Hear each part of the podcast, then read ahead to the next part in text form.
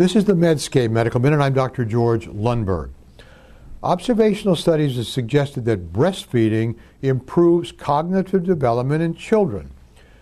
Nine authors from Montreal, reporting in the Archives of General Psychiatry in 2008, used 31 Belarusian maternity hospitals and clinics in 1996 97 to study 17,046 healthy infants in a cluster randomized trial. In the intervention group that received active promotion of breastfeeding, 43% complied at three months versus only 6% in the control group. Wechsler intelligence measures showed mean differences of 7.5 for verbal, 2.9 for performance, and 5.9 for full scale IQ at follow up of 81% of subjects at age 6.5 years. Yes, prolonged and exclusive breastfeeding does improve children's cognitive development. This article selected from Medscape Best Evidence. I'm Dr. George Lundberg.